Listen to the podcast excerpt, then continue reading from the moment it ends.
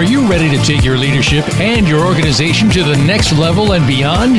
Your competitors will be there before you know it. Today's leaders must perpetually innovate, evolve, and grow faster than the competition.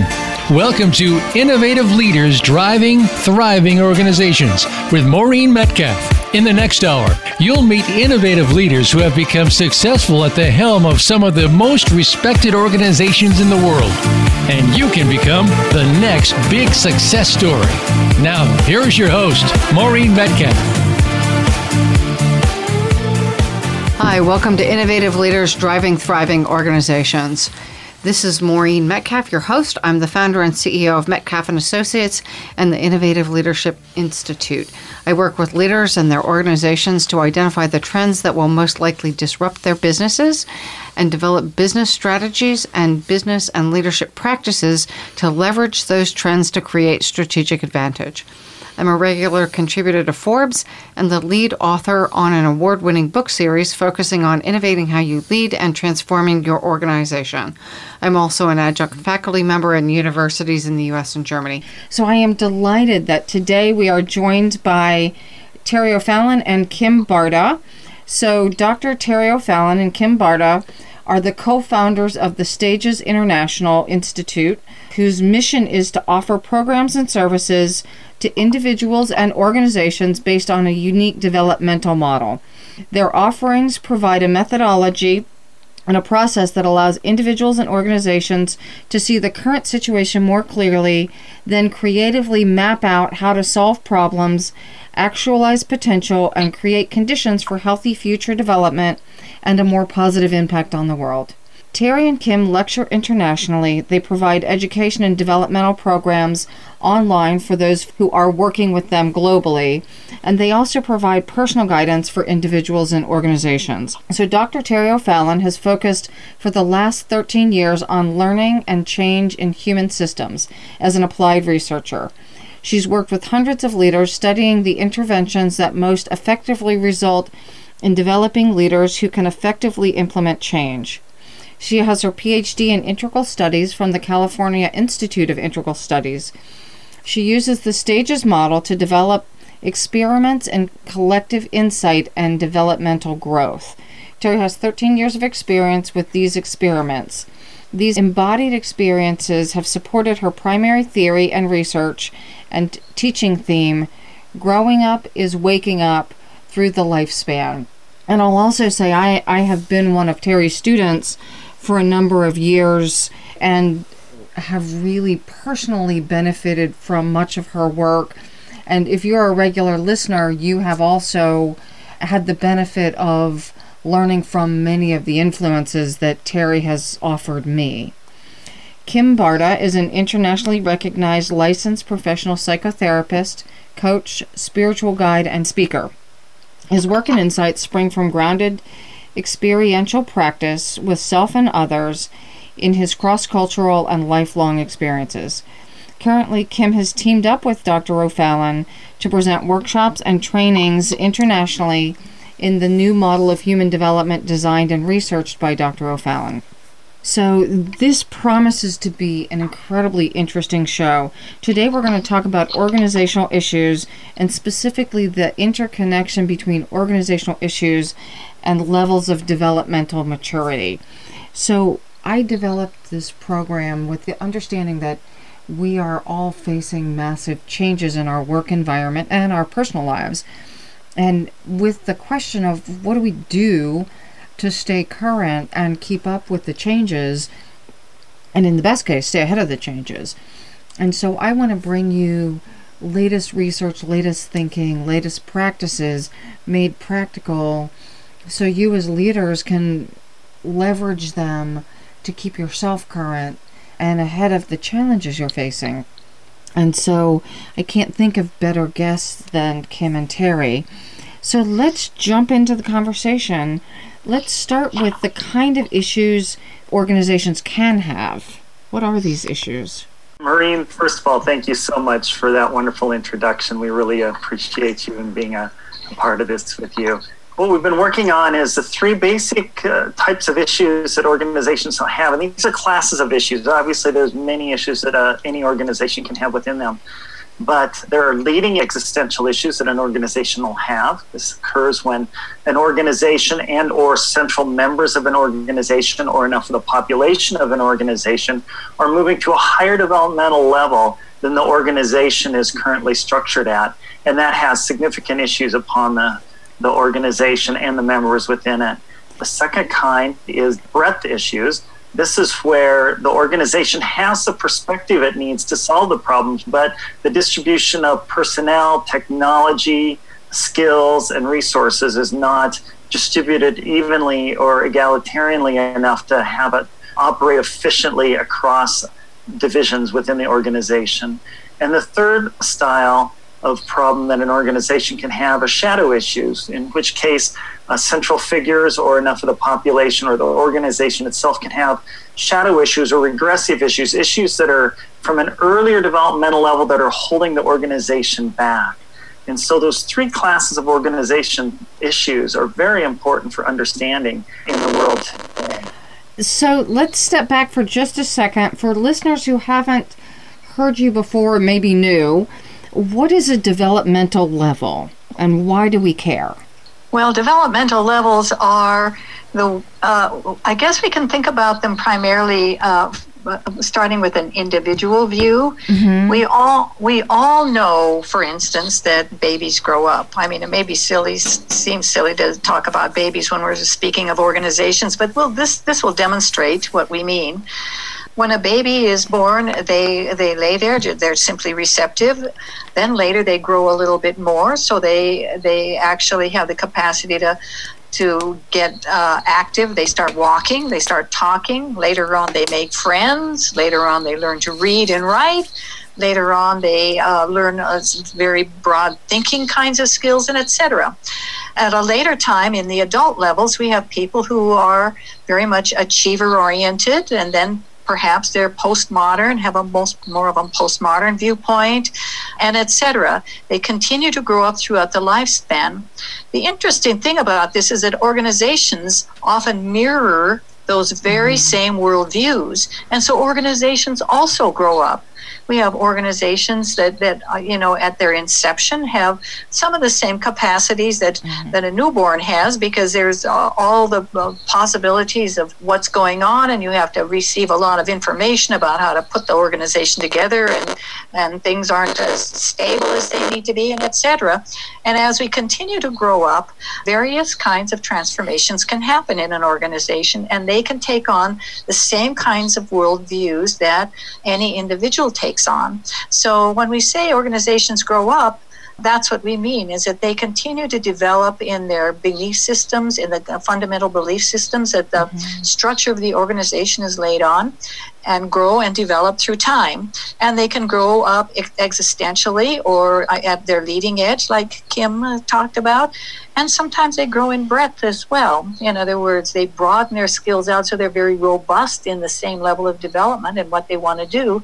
And then sometimes, as individuals, they fall into shadow elements that make that hold them back. So those are the three areas that we want to talk about organizationally Wonderful. And let me ask one more clarifying question then.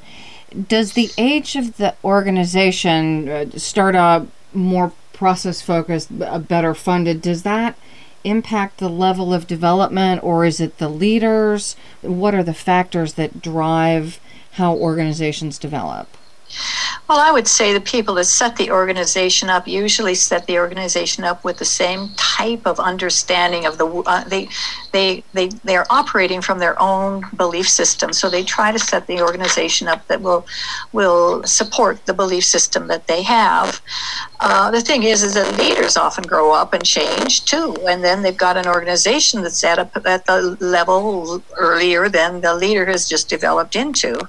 So that can cause some some disruptions. Um, and how do you grow the organization up to match the leader?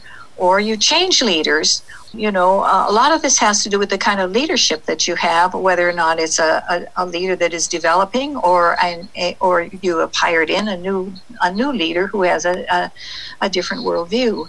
So those are the couple of the things that we can talk about with this process. Cool, thank you. So let's start with then existential. Can you give some examples on what to do about it? Well, there's a couple of examples that I can give, and Kim is going to chime in here. And, and Maureen, I'd like to have you chime in too, because you work with lots of lots of organizations.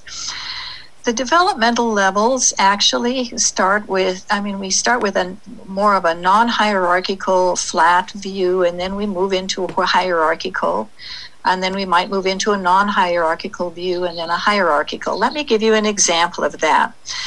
Most organizations, quite a few of our organizations, are at the 3.5 achiever developmental level.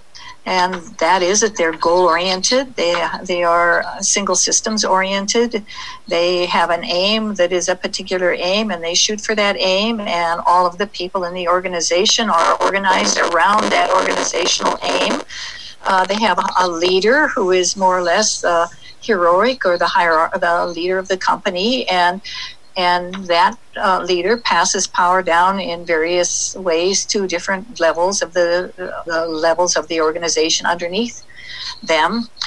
So let, I, I have an example of a of a of a an organization that I did consulting in a number of years ago, and this person who who uh, was involved with this organization was just this kind of organizational leader that I mentioned to you. Uh, we call it uh, an achiever type organization, and he was a mm-hmm. wonderful, wonderful leader. He actually won many, many awards for his organizational work.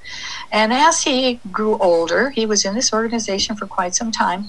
As he grew older, he transformed from a modern worldview, which is this achiever worldview, to a postmodern worldview. So the organization went from a hierarchical viewpoint to more of a non hierarchical viewpoint, that is, uh, more of an egalitarian viewpoint, where you uh, want everybody to have a voice, you want everybody to weigh in before decisions are made, and, and that sort of thing.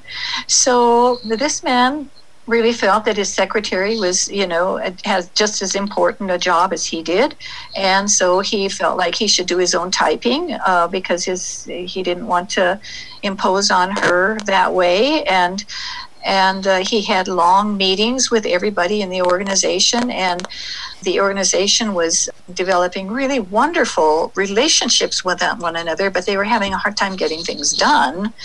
And there were a number of people in the organization itself that when he was working with this organization and doing all of the hiring earlier he had hired them all at this achiever belief system. So we had a number of people in the organization that were at that belief system. And yet, when he moved into this new belief system, there were some people that followed him there, but there were others that really couldn't. And so, what often happens in this this kind of a process is that that you'll find a um, if the change in the structure of the organization is really a quick one or a, a, one that where the change needs to, to happen all at once, you find a bailout with a lot of people that are at still at the old, you know, like the old way of doing things, and then you have to replace all of the workers with new people that have this new belief system, this new worldview, this new world way of working with things. So that can be a, a really big struggle in an organization because sometimes the people that are are uh, doing a, a, really good job at using the roles and rules and all of the different kinds of policies and things that go on with a uh, an achiever organization. Those folks, you know, live and breathe with that kind of a structure and they have a trouble with the other kind of structure so they aren't comfortable there anymore so many go looking for other jobs in that case uh, so you might have experienced some of those kinds of organizations yourself, Maureen.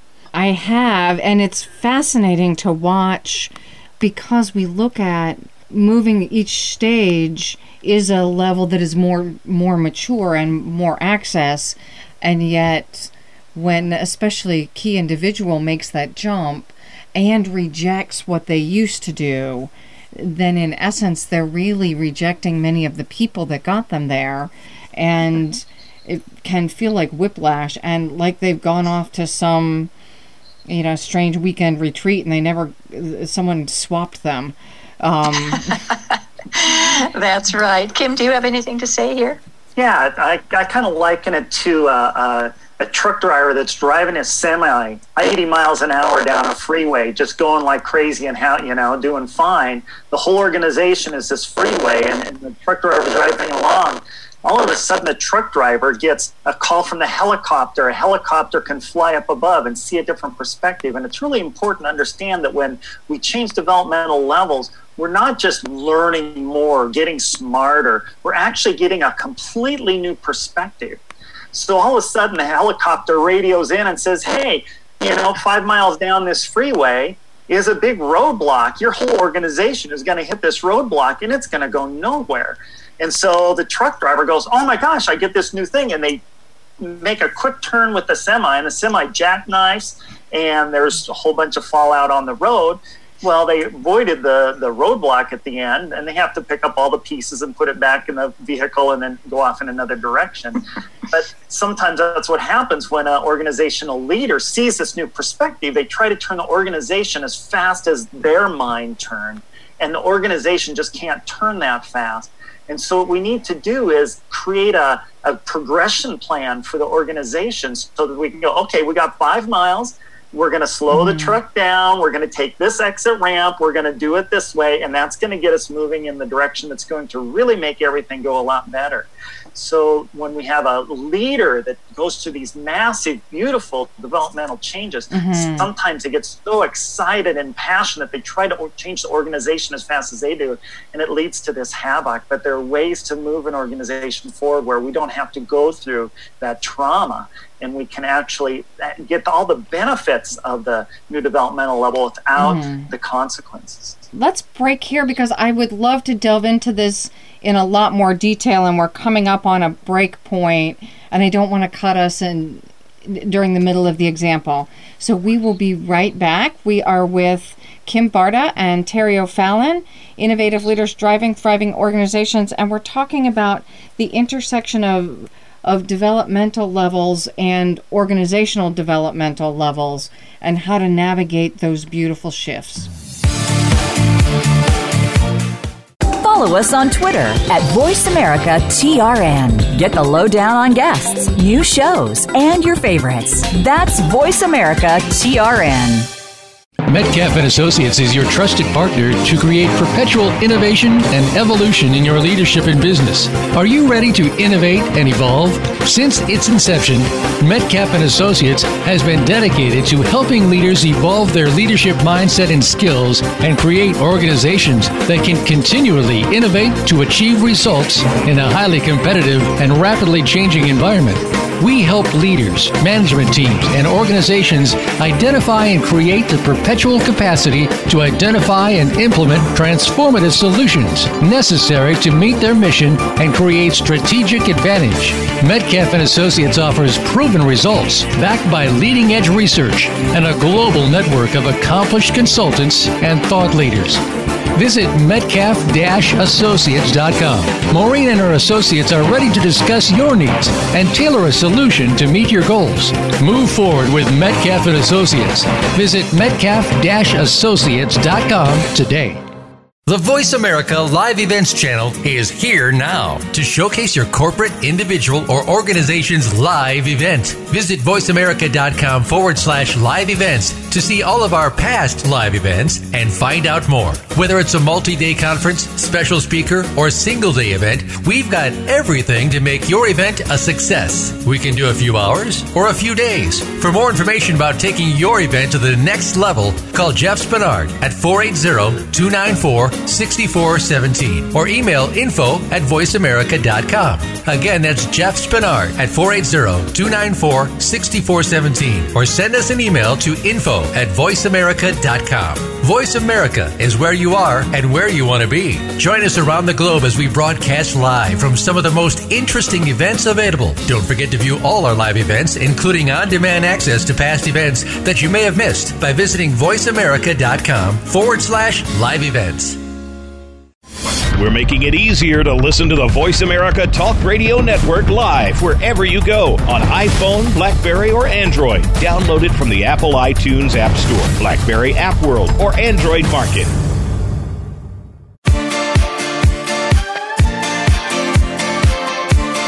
You are listening to Innovative Leaders Driving Thriving Organizations.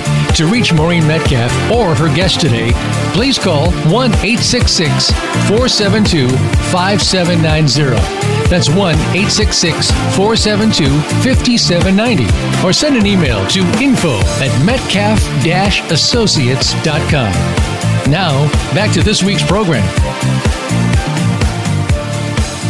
Welcome back to Innovative Leaders Driving Thriving Organizations. You are with Terri O'Fallon, Kim Barta, and Maureen Metcalf. And let's jump back in. Terri, before the break, you started to say something about existential shifts.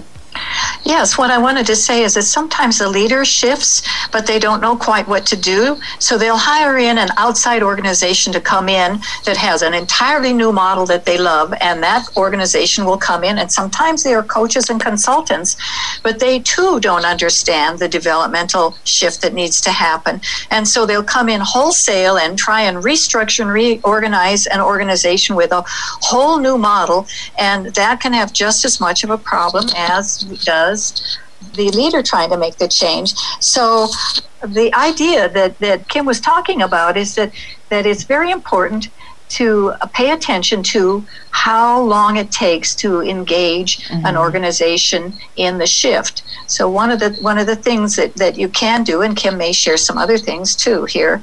One of the things that you can do is to slow down a little bit and actually it's taking a look at not just the, the, the sh- one shift that you're wanting to make, but realizing that there may be many shifts like this in the organization mm. through time. So the idea is to is to make tiny little shifts along the way so that you have a, a constantly evolving organization so that uh, people can handle one little shift at a time and mm. not uh, big shifts, but work the plan for the organizational change out in such a way that the organization itself can move in a smooth fashion from one shift to the next shift to the next shift, which means that you probably have to look over a number of years and mm-hmm. and look to see how those shifts can happen in a in a fashion that is palatable to everybody, but no big leaps and then plateaus and then leaps and then plateaus, just this general shift. And Kim, I know you have some ideas about this too. Yeah, so one of the complex things about answering this question, Maureen, is that each developmental shift requires a different set of structural changes. So we can't just say, oh, just, you know, add in groups that talk a little more about emotions and feelings, because it depends upon what the group is changing mm-hmm. from, what the organization is changing from. If it's 3.0 to 3.5, 3.5 to 4.0, 4.0 to 4.5, those are all going to require different types of steps and changes. So the general thing that Terri was talking about works with any is we mm-hmm. need to mm-hmm. have people who understand the developmental changes. We have to understand where we're at, the developmental change that we're moving to, and to be able to plot out that succession uh, move in a, in a skillful way so that the organization doesn't go into shock, but also mm-hmm. doesn't stay stagnant. And so that's what we need is actually a, a skilled group of people that are trained in understanding these developmental shifts that can help sort that out for your organization. So that's the that's the first main thing. And the way to do that is is you can either hire stages or you can hire a stages development informed coach that mm-hmm. understands developmental transitions of organizations mm-hmm. to be able to do that assessment. So I'm guessing when we think about the transformation, we're looking at the individual who's transformed and the other humans around them. So the mm-hmm. individual changes, the behavioral changes, the cultural changes, and the systems and processes. It's truly an organizational evolution that's not just them, but it's me, us, the culture, and and the systems that en- enable us to stay aligned and and lose fewer people in the process and lose less energy and money. Because actually you need people at all developmental levels in an organization for if you want it to run efficiently and effectively. So that's an important concept to, to uh, note. So far, we've only talked about it when like key leaders change developmentally, but I think something that is completely unrecognized now, and it's a tidal wave coming upon the business and organizational environment, and that is the wave of millennials. Because what's going to happen here is we often think about changing coming from the top, but these millennials are going to be asking for post conventional mm-hmm. organizations to work in. And some people are already starting to talk about that. But this is going to be an example where the drive of development actually comes from the grassroots, from the actual uh, workers that are coming on. And if organizations mm-hmm. don't know how to adapt and move up the developmental spectrum, they are going to lose the best and the brightest of the new workers coming in, especially the millennials and any any of the groups that come after the millennials. Mm-hmm. If our organizations are not ready to adapt, we're going to lose the best and the brightest, and the ones that can adapt and move to higher developmental organizational structures, they're going to trap the millennials. They're going to trap the best and the brightest. And those organizations are going to be the ones that succeed because of that.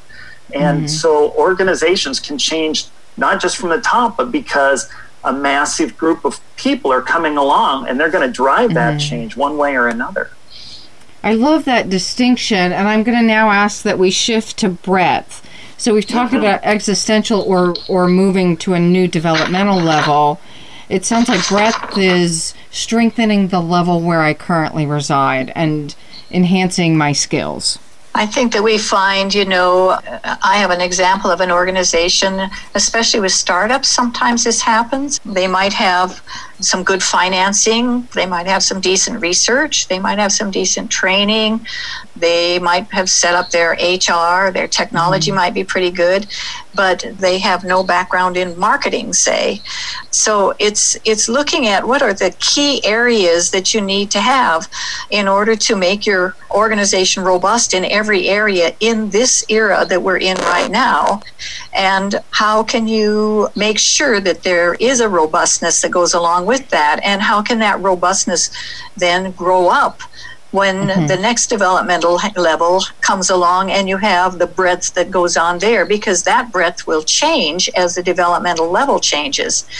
So that's an important process that, that we're constantly looking at in, in our work is are you robust? If you're not robust at the earlier level, if you try and mm. transform, you're going to be even less robust at the next developmental level that your organization is at. So it's really critical that, that you set an organization up and set it up well and put in place the possibilities of evolution happening in the organization, which means that also you have to maintain the, the robustness as the organization is changing itself.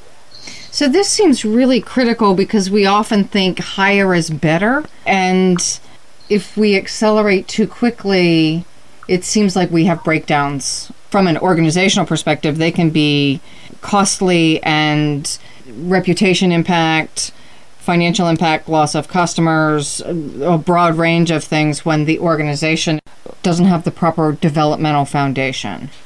Yeah, the foundation is really important, and remember that foundation has to continue to grow up too. But without a mm-hmm. foundation, good, strong departments in every area that you need for your business, then uh, if you try and make a shift, you're going to be even farther behind. So it's important to have the robustness you need, and then you can grow that breadth up as you grow the organization up.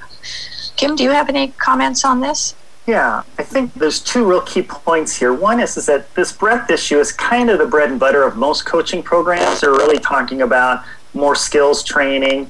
But one of the things that we need to take a look at is, is that it's actually just the diagnosing do we need an existential issue, a breadth issue, or a shadow issue, and distinguishing that because if you don't distinguish between the three, you can pour a ton of money into breadth issues and not really get the change that you need. It's like having mm-hmm. a really great painter and a really great plumber, and you hire a painter and he makes the house great, but it doesn't change the plumbing problem. You still have the plumbing problem.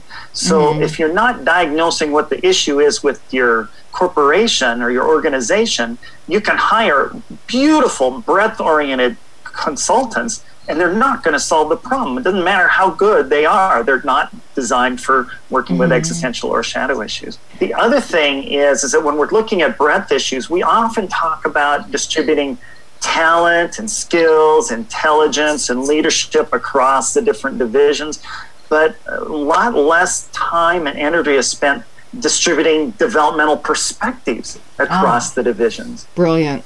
And so what happens is you might have somebody comes up with a great mark, a great uh, product for people who really are in fourth person perspective. This is a product that all the millions of people in fourth person perspective are going to love. The leadership is on it, the design team's on it, everything's put together. Then they hand it over to the marketing team, and the mark team is brilliant, but the highest developmental level person on there is 3.5. So they market in a 3.5 way to 3.5 people, and the product fails. You lose sales, not because the product was bad and not because the marketing wasn't there, because the people who advertised didn't know how to market to a fourth person perspective. And this wasn't because there was a lack of intelligence or a lack of leadership or a lack of skill. It was just simply a lack of developmental perspective. What are fourth person perspectives going to be interested in? How would they be interested in being marketed to? As opposed to somebody else. So, distributing developmental levels across our divisions is equally important as, as uh, distributing talent and skills and training and resources. Just so we clarify, I, I, hate to leave listeners possibly not understanding a term. What is fourth person perspective? So, fourth person perspective are people that, okay, let's just distinguish 3.5 and 4.0. 3.5 are brilliant, intelligent people who are developing plans for the future. They're creating benchmarks to, to achieve those plans. They're looking at some feedback mechanisms to see that they're meeting their benchmarks and all of that. Mm-hmm fourth person perspective really is much more interested in the context in which we're working and the context that, that we grew up in, the context that we're in now. How do we relate to each other? How are we connected with each other? And we're seeing how these contexts have an impact upon our psychology, our emotions, our impulses, our behaviors. And it's not just psychological marketing, it's a way that I feel when I walk through the world. Mm. A, a 3.5 feels like I'm looking at a plan, I'm going to go get that. Whereas a 4.0 feels like I'm reaching into the connection of other people around me. That's what matters. Mm. And how they have grown up through their culture and their context. And so the whole experience of life regardless of intelligence, regardless mm-hmm. of exposure, exposure, regardless of resources, regardless of skills, the experience of how I walk through life is different. So we, we, have the common uh, uh, nomenclature of modern for and modern and achiever for the 3.5 that you just described first, Kim, and mm-hmm. postmodern and pluralist or other other mm-hmm. labels that you are very common in the in mm-hmm. the, the world for for the fourth person perspective that you commented on, Kim. So I was with a client this week, a car dealer, and they talked about selling cars has moved from features and functions to he said we're almost a hospitality company now. We have to make people feel good when they come in. So that would be my postmodern or fourth person and 3.5 would be efficient effective. We we meet you at the door we give you the list we give you a car to drive and we get you out of here as soon as possible. Yeah. and if that's what you're marketing and i want an experience of being part of the whatever brand family it's a miss it's more about the story than the the tech. So if the marketing part arm of the of the car company is at 3.5, a customer comes in and they're going to be pushing, you know, the efficiency, the effectiveness, the gas mileage, mm-hmm. the, you know, and they won't really focus on the feel and and and uh, you know that this is this car is a uh, a car of, of of love, you know, uh, and they do have advertisements like that with with cars now. Mm-hmm. You see, the advertising has to match up to to the image of what the what the, the buyer is. So I love that because it gives us a concrete illustration of the misalignment. And Kim, to your point, everyone is doing their job the way they thought they were supposed to, and it's just the disconnect that leaves us missing our objectives. That's right. The worldview, the, uh, understanding the belief systems of the people that are coming in, mm-hmm. and across divisions. So I love the idea, and I'm going to say this again that distributing the different developmental perspectives in divisions gives us the broad range of point of view so we don't end up lopsided. It's not like only the smart people get to be over here, but that later person developmental perspective needs to be in each part of the organization. Exactly.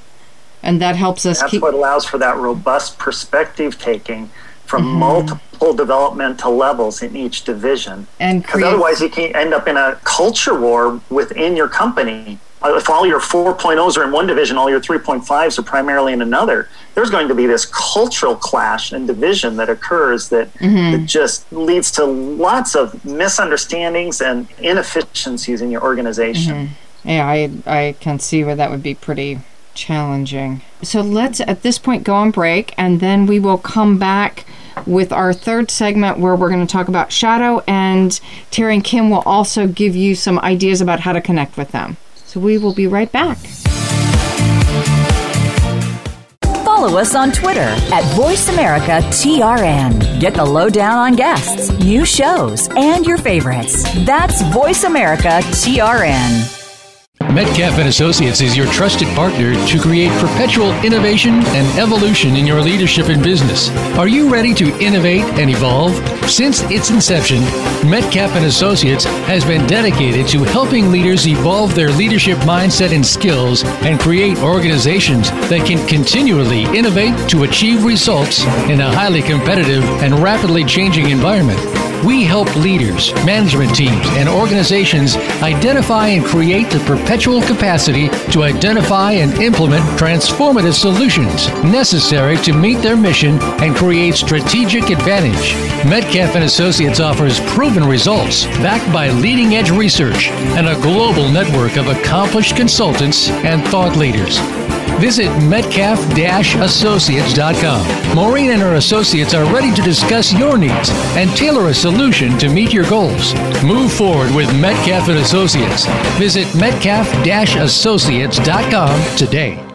The Voice America Live Events channel is here now to showcase your corporate, individual, or organization's live event. Visit voiceamerica.com forward slash live events to see all of our past live events and find out more. Whether it's a multi day conference, special speaker, or single day event, we've got everything to make your event a success. We can do a few hours or a few days. For more information about taking your event to the next level, call Jeff Spinard at 480 294 6417 or email info at voiceamerica.com. Again, that's Jeff Spinard at 480-294-6417 or send us an email to info at voiceamerica.com. Voice America is where you are and where you want to be. Join us around the globe as we broadcast live from some of the most interesting events available. Don't forget to view all our live events, including on-demand access to past events that you may have missed by visiting voiceamerica.com forward slash live events.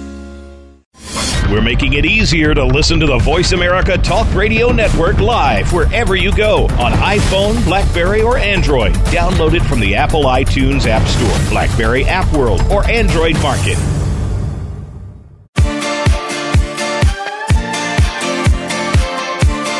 You are listening to Innovative Leaders Driving Thriving Organizations.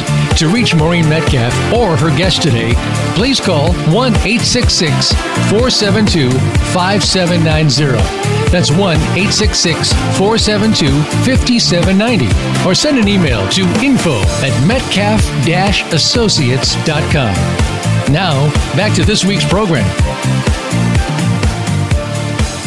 Welcome back to Innovative Leaders Driving Thriving Organizations. We're with Dr. Terri O'Fallon and Kim Barta, and we are talking about how organizations grow up through developmental perspectives, as do people, and how those can intersect. So, we had three different perspectives the existential, then we talked about breadth in the second section. Now we're on the third section talking about shadow, and this is where the group has an adequate developmental level and skills but they have some group shadow material that's holding them back. So let's start with what is shadow? I know if I stand out in the sun, I can see myself, but in an organizational context, what does that mean? Well, shadow is usually some unrecognized or unseen aspect uh, that can, uh, you know, oftentimes it, it will hold the organization back. And uh, oftentimes when we talk about shadow with organizations, it's a collective uh, unconscious process that goes on in the organization itself. Uh, I'm aware of three kinds, and Kim is a much more, much more an expert on shadow than I am. But I have actually worked with shadow in the consulting work that I've done in organizations. The first kind I'd like to talk about is when uh, the shadow of the organization or of the, the department is cast upon one person, and that is a scapegoating process that happens. In other words, the organization needs to see something that they that they aren't seeing, and they actually push the, the person away that calls it into attention. I'd like to just uh, share a little bit more about the organization I talked about first of all where the CEO has transformed from a modern worldview to a postmodern worldview.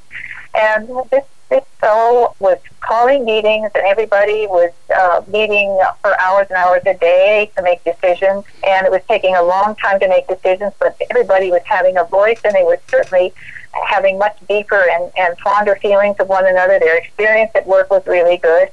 But one of the women who was really responsible for some of the criteria for uh, maintaining accreditation in their organization was very, very worried because she saw that the deadlines were being lost, they weren't being met, and as a result, they were. Um, she was really worried about it.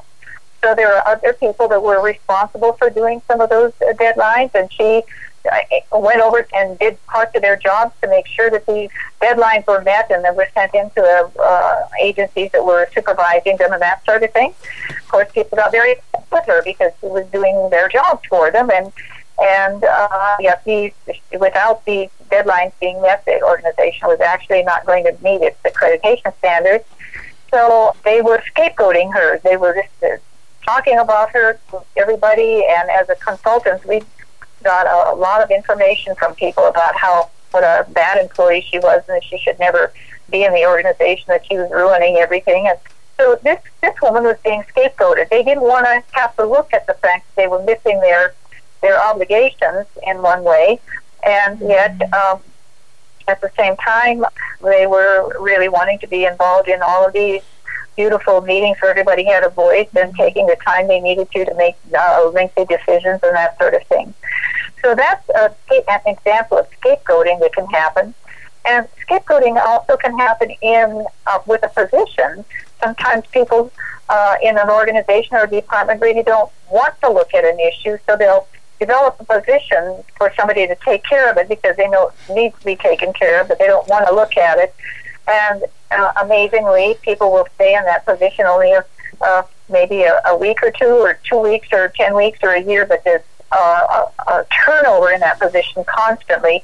So whenever you have a turnover, a constant turnover in a particular position, it's always good to just check to see whether or not that position itself is actually holding a shadow for the organization, something the organization needs to look at, but they aren't looking at.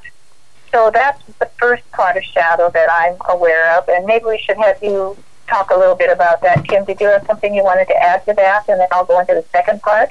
Yeah, so another way that shadow can come into a specific position is, especially if you have a central or important leader, they go through a personal crisis in their life. You know, maybe some important people died in their life, or or there's some other type of health crisis or something. And often when we go through a crisis time, we regress. This is a normal mm-hmm. thing that we all do. We regress to a little bit earlier developmental level, a little bit earlier perspective, and it, it kind of shores us up for a time. But when the leader is, when this happens to people in key central leadership positions, this can have an effect upon the whole organization or a whole division in the organization. And, and a lot of times in many culture, organizational cultures, it's not okay to talk about that or share about that so people might not even know what's going on. And the organizational structure might not even have contingency plans for the human element of people that are going through really tough crises like this. So that leads to uh, a shadow dip in, in an organizational functioning in that division or overall.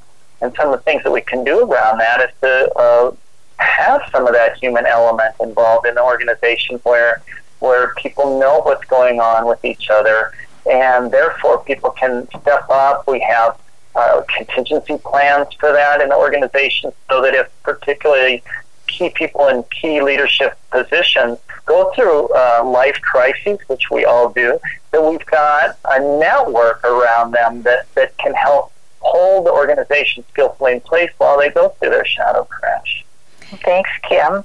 The second area is sometimes you'll be in a department and you're at, at odds with, with another department.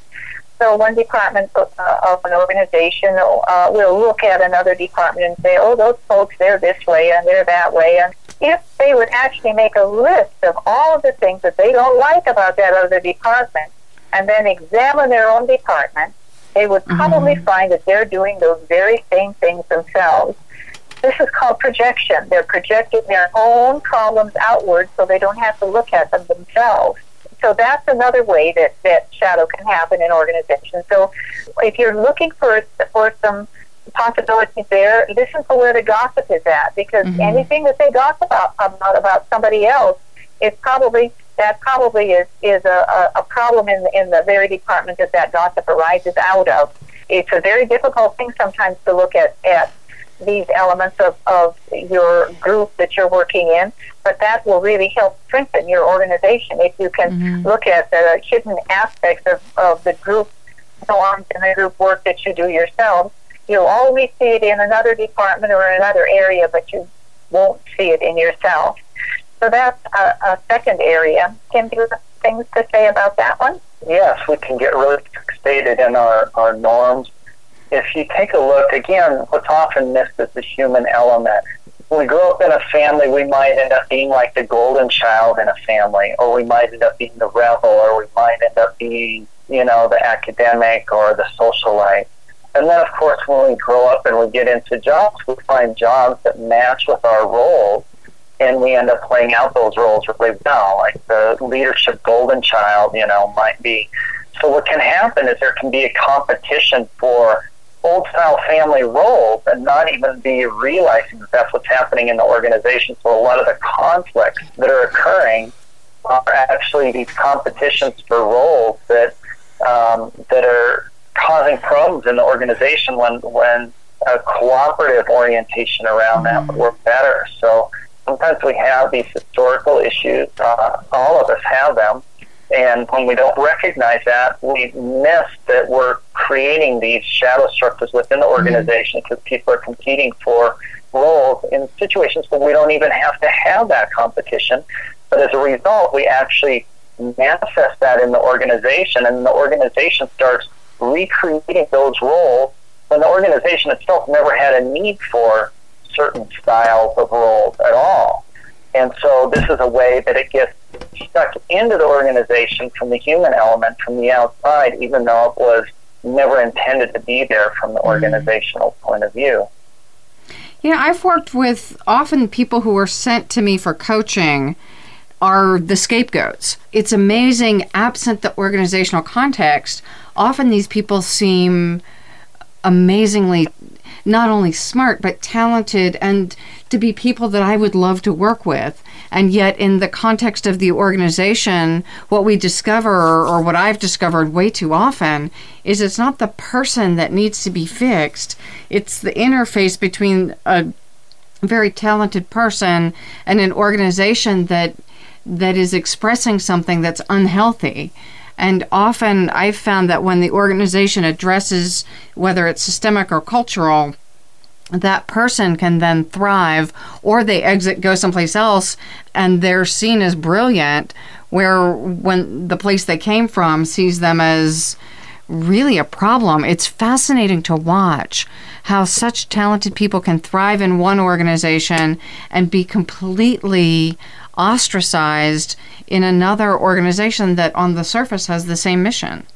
That is so true. It's almost an axiom at this point, Maureen, that the person who's the scapegoat or the rebel the one that's seen as the scapegoat or the rebel or is the one that's actually seeing what the organization needs to see, but the organization is rejecting it.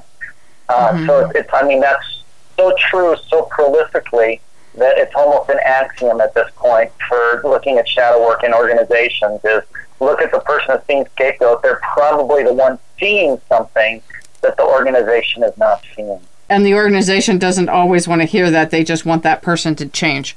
That's right. That's generally the charter is go fix them and tell us when you're That's done. right.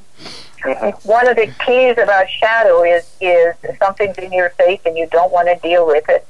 And instead of moving away from it, it, it's important to move towards it and examine what is it you don't want to see. That's the, the key issue with shadows.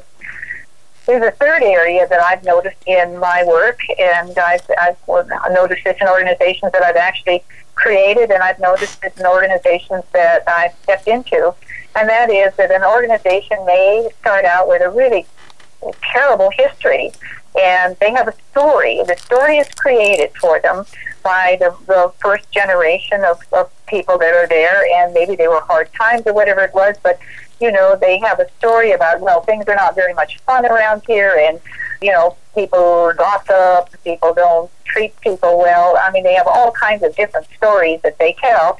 And new people come into the organization and they start hearing this and they believe the story. And therefore, mm-hmm. what happens is, is that they, they end up continually creating that story for the future. Mm-hmm. When the organization itself may have made a lot of adjustments and changes and the story is no longer true but the story keeps being told, and that old story will actually drag the organization backwards. Mm-hmm. So it's really important to have a, a, a kind of a campaign when you take care of some problems, and then tell a new story. Make sure that mm-hmm. the new story is, is inculcated into the organization so that there's a constantly changing story about who are we as an organization and are we good, you know, and, and make sure that the story is a true story, but also make sure that the story isn't a, a false story because there are uh, uh, those old problems, you know, have been mm-hmm. taken care of. So that's another area of shadow that I see that sometimes organizations have. And Maureen or Kim, do you have thoughts about that kind of process? Actually, I'm going to wrap us up here because I want to give you a couple of minutes to let our listeners know how do they find you. If they go to your website, what kind of information can they get? Um, what kind of classes can they take? You've talked about consultants. Uh, tell us the two minute version of um, I loved what I heard here. How do I get in touch with you? Well, you can get a hold of us through stagesinternational.com. That's stagesinternational.com and we can do consulting work. We, if you're a coaching team, you can hire us to do some of this work in the background so that you can be the shining, uh, successful people up front. We're not turf oriented, so we don't care. Um, what we do is we are pioneering this innovative stuff about understanding existential issues, breadth issues, or shadow issues and being able to distinguish so that whether you're a coach or whether you're an organization, you're putting your money where it's going to be effective, where it's going to actually make the change that you're wanting, because you can pour a lot of money in the wrong category with the best people in the world, and it's still not going to do any good. And uh, we are also providing training now for coaches. So you can actually hire a development, a stages developmentally informed coach that will understand how to assess leading edge issues, these are existential issues, how to assess whether they're breadth issues and how to, how to assess whether they're shadow issues, and then to get you pointed in the right direction either through their work or to help you hire a coaching team that can help drill into those specific types of issues in an efficient and effective manner. And you have a mailing list, you do webinars. If I wanted to join your mailing list, how would I do that? You can do that on international.com. Okay. So everything I need is there. Everything you need is there. Okay. And we're actually doing a shadow course uh, in October. Of 2018. So if listeners are listening to this next year, you'll be doing something different at that point. So thank you both so very much. And to our listeners, please take advantage of the opportunity to reach out to Kim and Terri and learn more about their work. It, it is quite pioneering and the impact is significant and answers some big questions that we've had in the organizational space. I've done the things I know how to do, and something is still not working. And their framework may often answer that question what else can I do? So, this is Maureen Metcalf. Uh, we are joined by Terri O'Fallon and Kim Barta. And this is Innovative Leaders Driving Thriving Organizations. To give me feedback, or if you want to reach either Terri or Kim through me, you're welcome to email me at info at metcalf associates.com or connect with me on Facebook on Innovative Leaders Driving Thriving Organizations.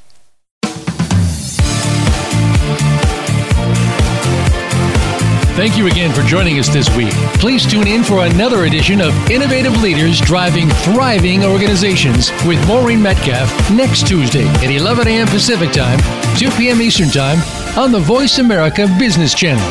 We hope you'll join us then. Drive and thrive and have a great week.